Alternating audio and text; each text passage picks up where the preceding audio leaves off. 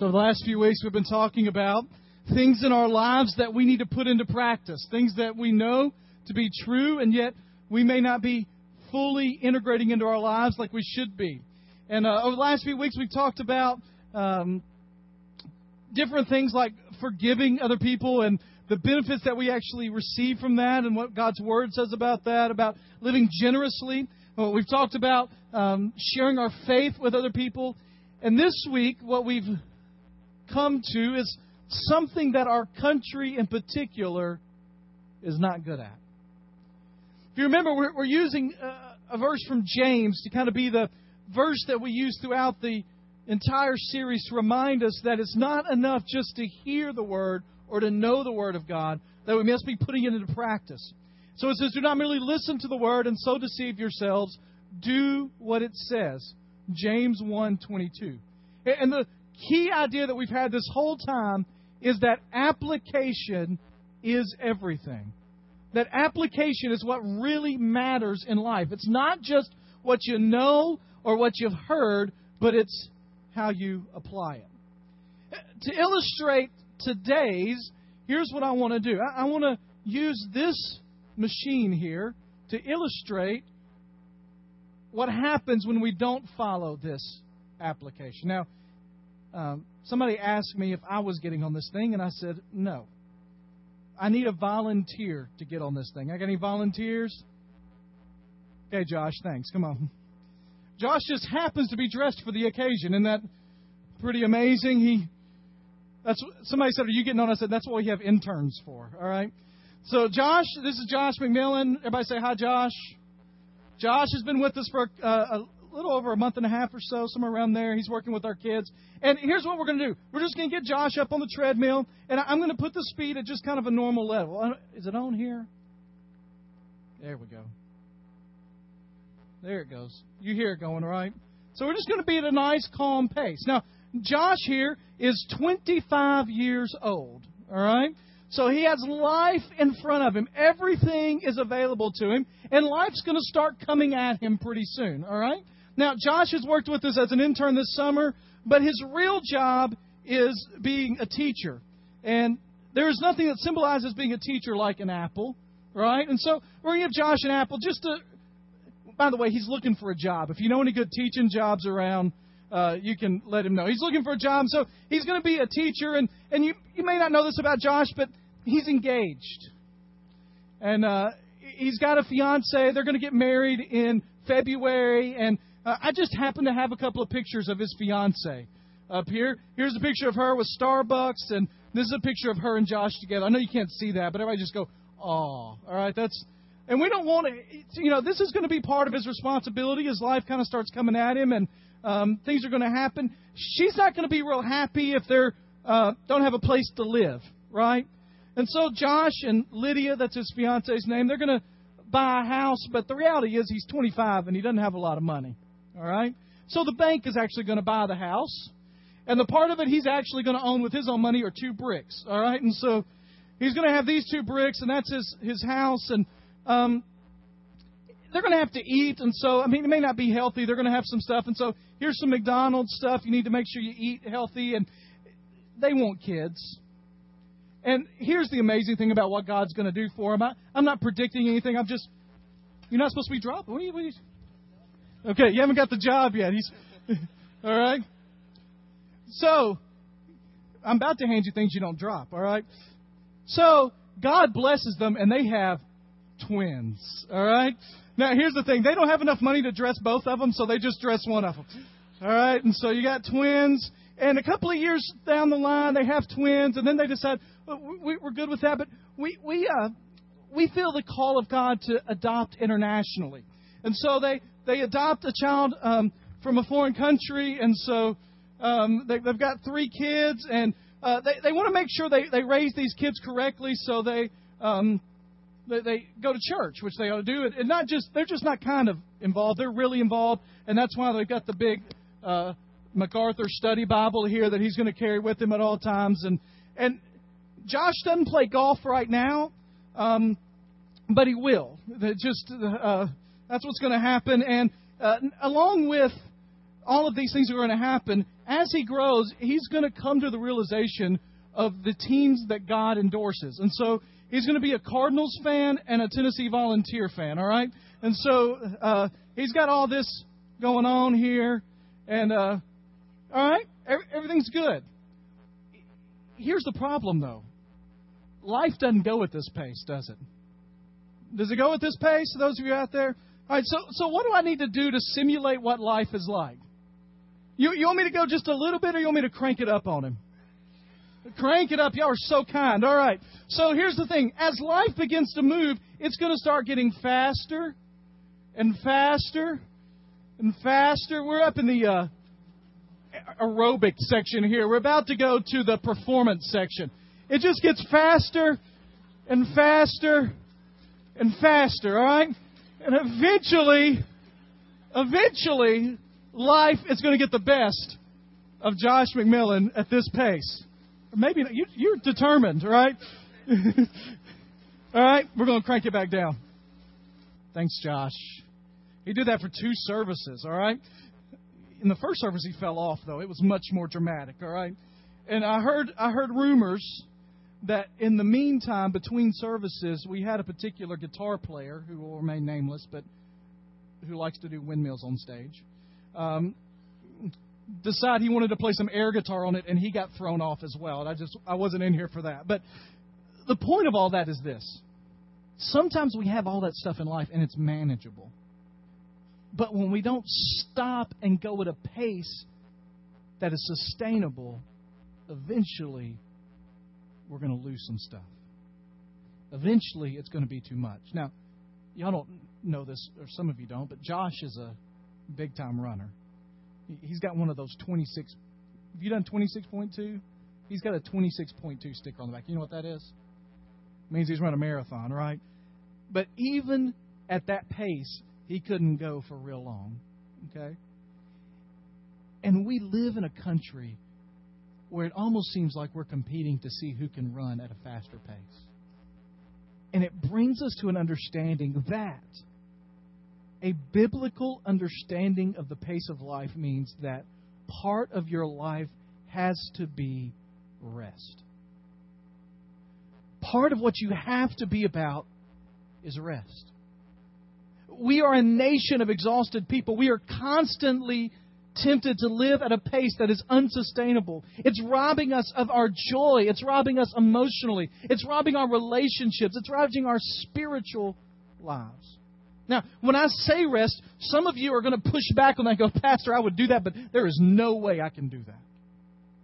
Some of you think, well, that sounds like good stuff, but I got too much on my plate. Some of you said, I would do it all the time if I could. Today, what I'm going to ask you to do is to fight for the ability to rest. Take out your Bibles and turn to First Kings chapter nineteen. First Kings chapter nineteen. We're going to look today at two examples, one that didn't do it well and had to learn his lesson, and then another that, that understood what it means to rest in the Lord. We're going to talk about what rest is and what rest is not as well. In chapter nineteen of the book of First Kings, we have a story of one of my, uh, one of my favorite characters in the Bible. Uh, I really like the character of Elijah. In fact, I like the name Elijah so much and the character of Elijah so much that we named one of our sons uh, Elijah. Um, and here's part of the reason. I love his name. Elijah, the name means the Lord is my God.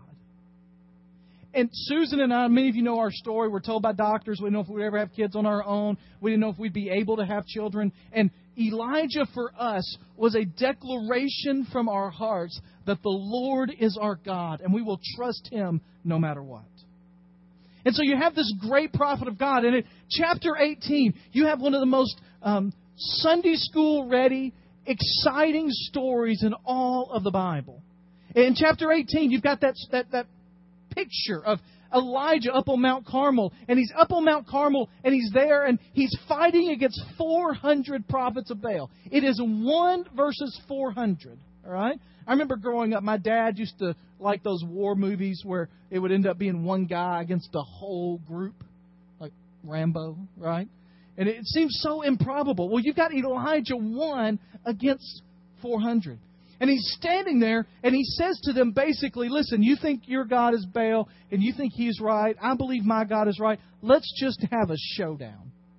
Let's have a power encounter. That's what people today call it. My God versus your God, and let the true God win.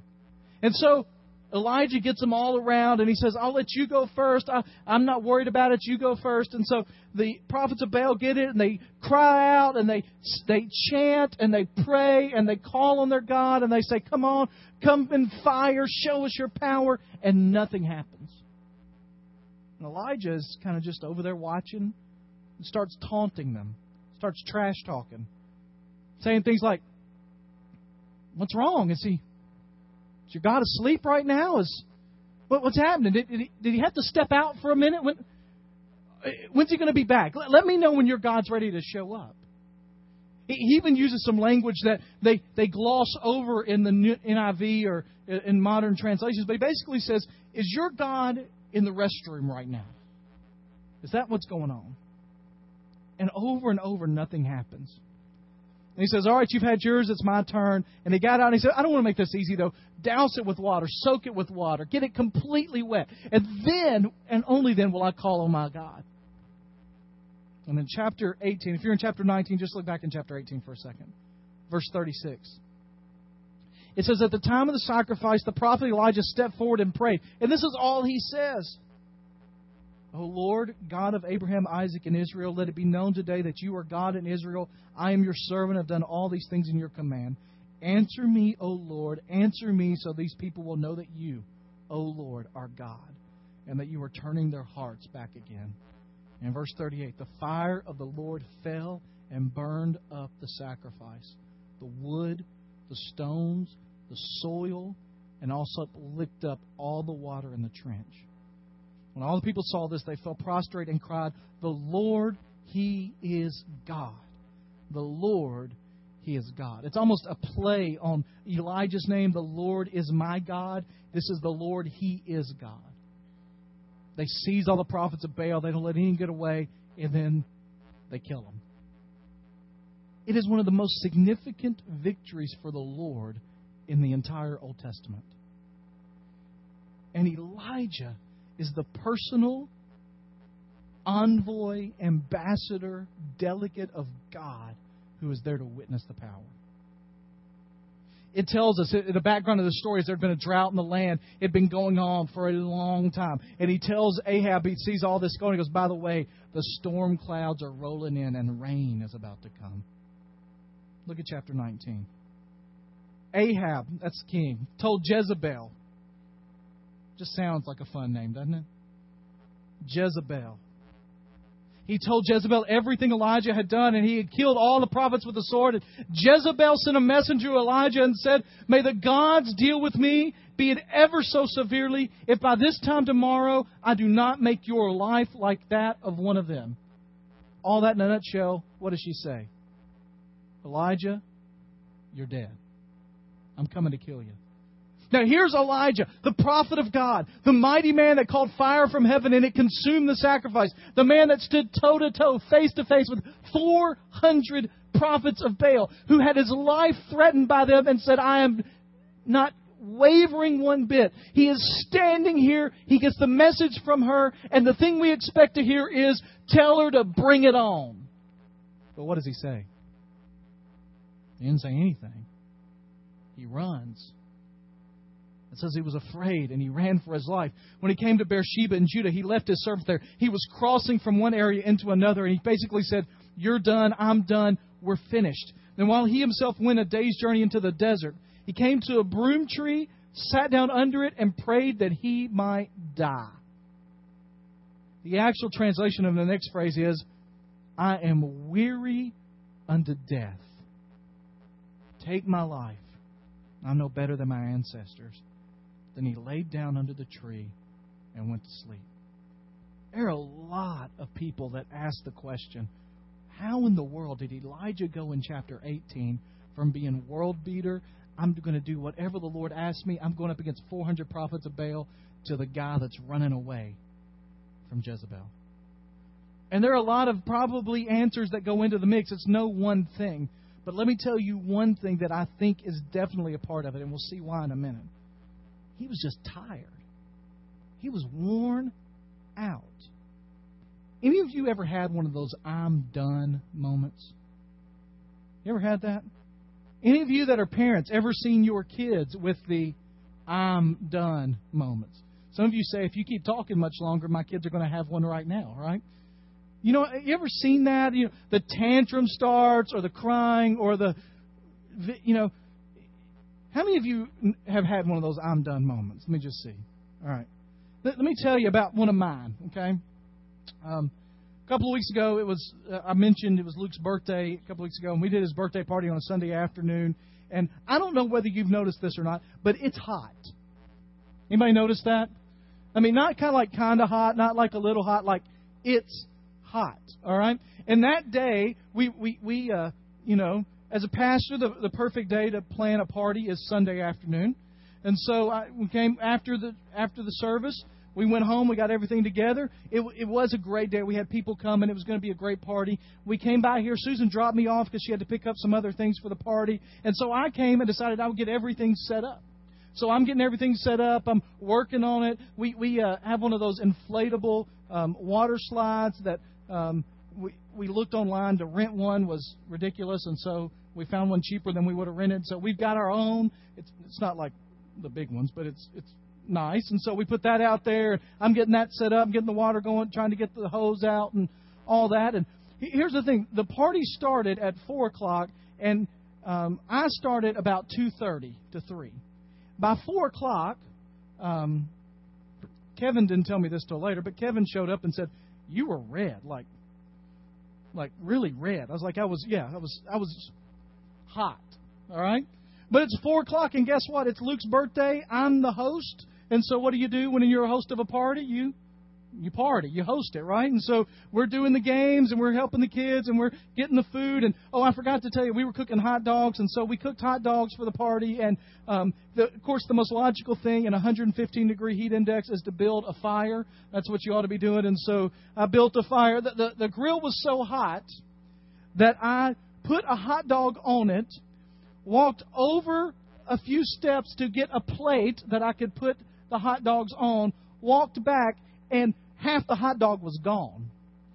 It was charred. It was black. It was just, like, unusable. And I was like, I, I was gone, like, for fifteen, twenty. I mean, it's not like I left it on there for five minutes. I mean, it was blatant. I mean, fire coming everywhere. And so we do the party. It's a great party, great, you know, good time with friends, family. Um, just had a great time. And so everybody gets in their cars and their leaves, and then what do I realize? I got to clean up.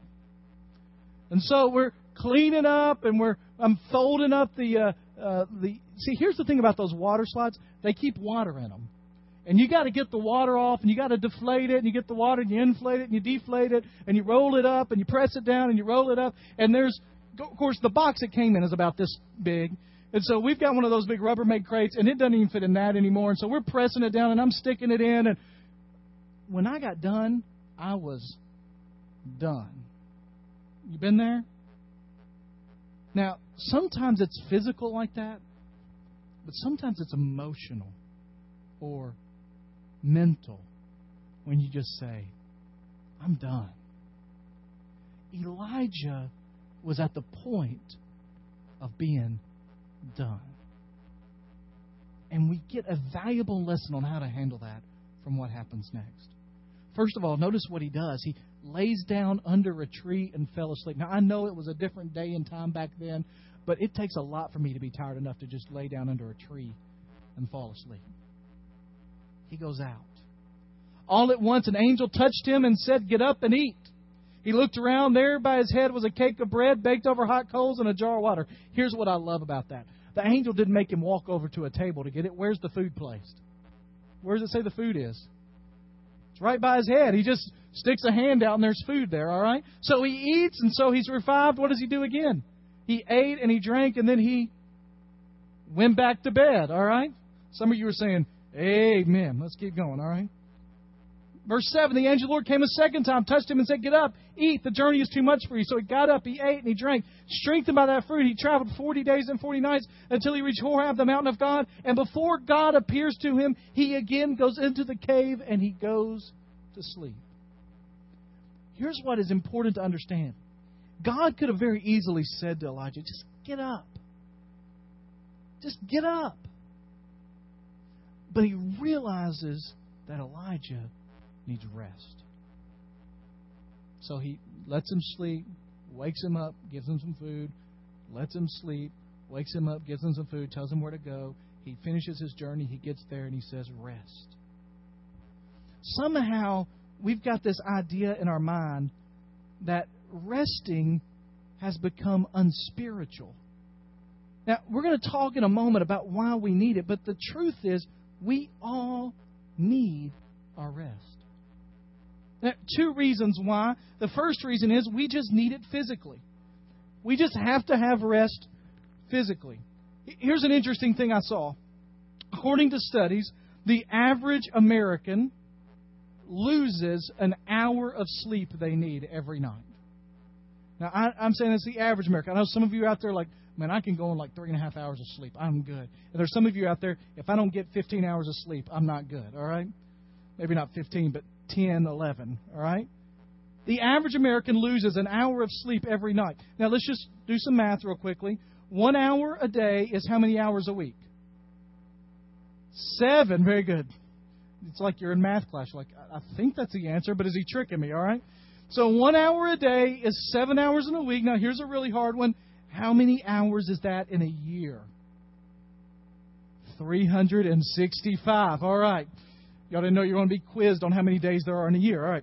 three hundred sixty-five. Now, if you just take that, divide it by twenty-four, you don't have to do that in your head. All right. It comes out to about fifteen days. twenty-four hours a day.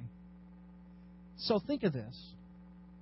Every year, the average American loses fifteen days of sleep. Now, let me just ask you a question. If, let's just say, you stayed up for fifteen straight days, do you think you would get mad a little more quickly? Do you think you would be a little more grumpy? Some of you spouses are going, if they get more grumpy, I don't know what's going to happen, all right? It, that just happens.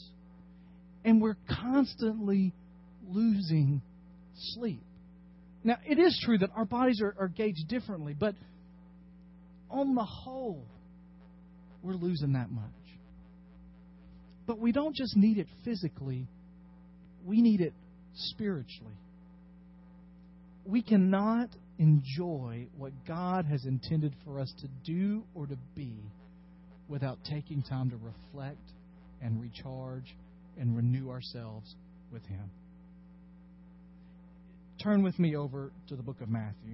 It's the last place I'm going to have you turn. Matthew chapter fourteen. And what we see here is the pattern that Jesus had in having a sustainable life. His pattern was that he would engage in ministry, and when he had spent himself, he would pull away from ministry, recharge, spend time with the Father, and then re-engage. Now, in Matthew chapter fourteen, right before verse twenty-two, a kind of important event happened. What, what does it say? Those of you who have your Bibles open, what happened right before verse twenty-two? He fed the five thousand, right? He took some loaves and some fish, and he fed five thousand people. Now, not in this account specifically, but in the other accounts, it tells us that when he did that, they were ready to make him king. That it says the people were ready for him to be king at that moment, and they were ready to keep going. And most people would say, well, you've got to catalyze. You got to jump on. You got to get with that momentum and keep going. If you've got people that are ready to follow you wherever you want to go, that's the time to put the pedal to the metal and get going. And Jesus instead says, nope, I'm going to pause. Verse twenty-two, it said, immediately Jesus made the disciples get in the boat, go on ahead of him, and then he dismissed the crowd. Verse twenty-three, after he had dismissed them. Now, understand, this was a long day. After he dismissed them, he went up on the mountainside by himself to pray. And when he was there, he was alone. Jesus realized that without pulling away and re-engaging the Father, he was going to lose out, wear out, burn out. I really just have one question that I want to ask you, and then I'm going to give you some, some things I want you to think about doing. Is the pace you're living your life right now sustainable? Now, for some of you, you say, absolutely, it's summer. If I had summer all year long, I'd be great. But that's not what I'm talking about. School's getting ready to get back in session, right? As teachers and students groan, that's what's happening. And parents rejoice, right? And we end up putting ourselves all this stuff, and we don't leave any room in our lives. So here's what I want you to think about. And it's important not only for our spiritual lives just with the Lord, but it's important for our families as well. They recently polled a thousand young people from third to twelfth grade and asked them, what do you wish you could do for your parents? What's the one thing you wish could happen for your parents? And most parents thought, well, the kids are going to say they want to spend more time with me, or they want more stuff from me. They want us to be richer. Over half of the kids from third to twelfth grade polled said the one thing they wanted from their parents was that their parents would be less tired. Over half. So here's some things. Following the pattern of Jesus, who engaged fully when he was there, pulled away, recharged, and then re-engaged. Let me give you four suggestions. First of all, plan in the very near future, like this week, a twenty-four hour Sabbath from technology. twenty-four hours from technology. Email, phone, computers, planning.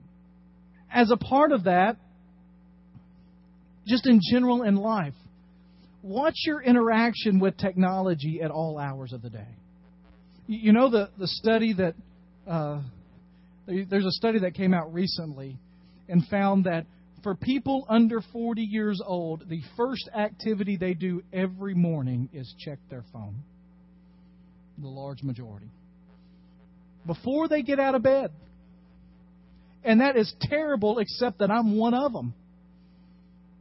Anybody else here do that? Confess. All right. See those hands? Okay. And, now I don't do this necessarily, the last thing they do before they go to bed is check their phones. Check their computer. Now, here's the interesting thing. There's a new trend starting. That, that's been going on for like a year and a half now, okay? That's, that's not new. What's new is they're finding out people are waking up multiple times in the night and looking at it. Now, really, if you're getting an email at two thirty in the morning, how important is the email? How important is Groupon's next saving thing today, all right? Here's another thing they've discovered. How many of you have L C D, plasma T Vs, computer screens, any of that in your house? Yeah, all right. I'm not getting on to you for that, all right? I got them too. They're not good for sleep. Some people like to sleep with T Vs on and that kind of stuff. Apparently, even watching them before you go to sleep, I just found this study this morning, and it's heartbreaking, all right, is not good for your sleep. It's better to turn it off, take some time to relax. It makes your brain function in a different way. I don't know if you know this or not, but those T Vs and the internet are rewiring our brains. So if you like science fiction stuff, go write a novel about that, all right? So take a twenty-four hour Sabbath and think about how you use that stuff in your life.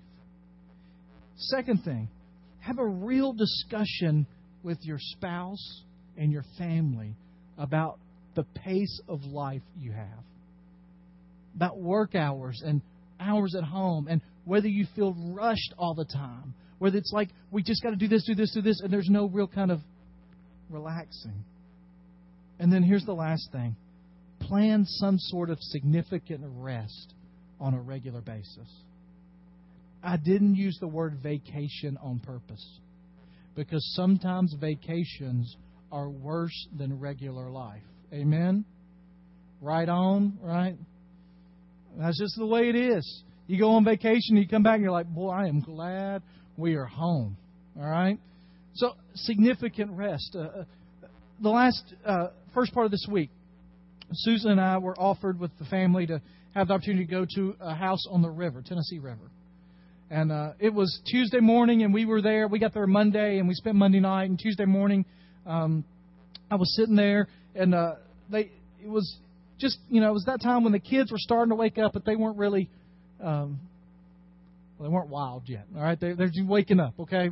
So they're in there, and they're getting some, some breakfast together, and Susan's dad is there, so he's helping take care of them. And, and uh, I walked outside, and there's nobody on the river. It's calm as can be. The sun has just come up recently. It's not hot yet, and there's a breeze blowing on this deck that's looking out over the river. I pulled out some devotional stuff, and I started to read it, and I just felt this connection with the Lord. And I, I don't know. There's no way really to describe it. Some of you have experienced it. There was just a connection with the Lord there. And I, I remember just kind of thinking in my mind as I'm doing that, I go, man, why didn't this kind of thing happen at my house? And the Lord put this impression on me that was as clear as day. He said, because you don't have this at your house. You don't have this porch looking out over the river. You don't have the breeze blowing in. You don't have this day when you don't have tons of things to get done right now. And then I just felt this kind of call from the Lord. Said, that's why you need times to just pull away and relax. Now, pulling away and relaxing does not necessarily mean that you just sleep all the time. You have to include in that intentional reconnection with the Lord.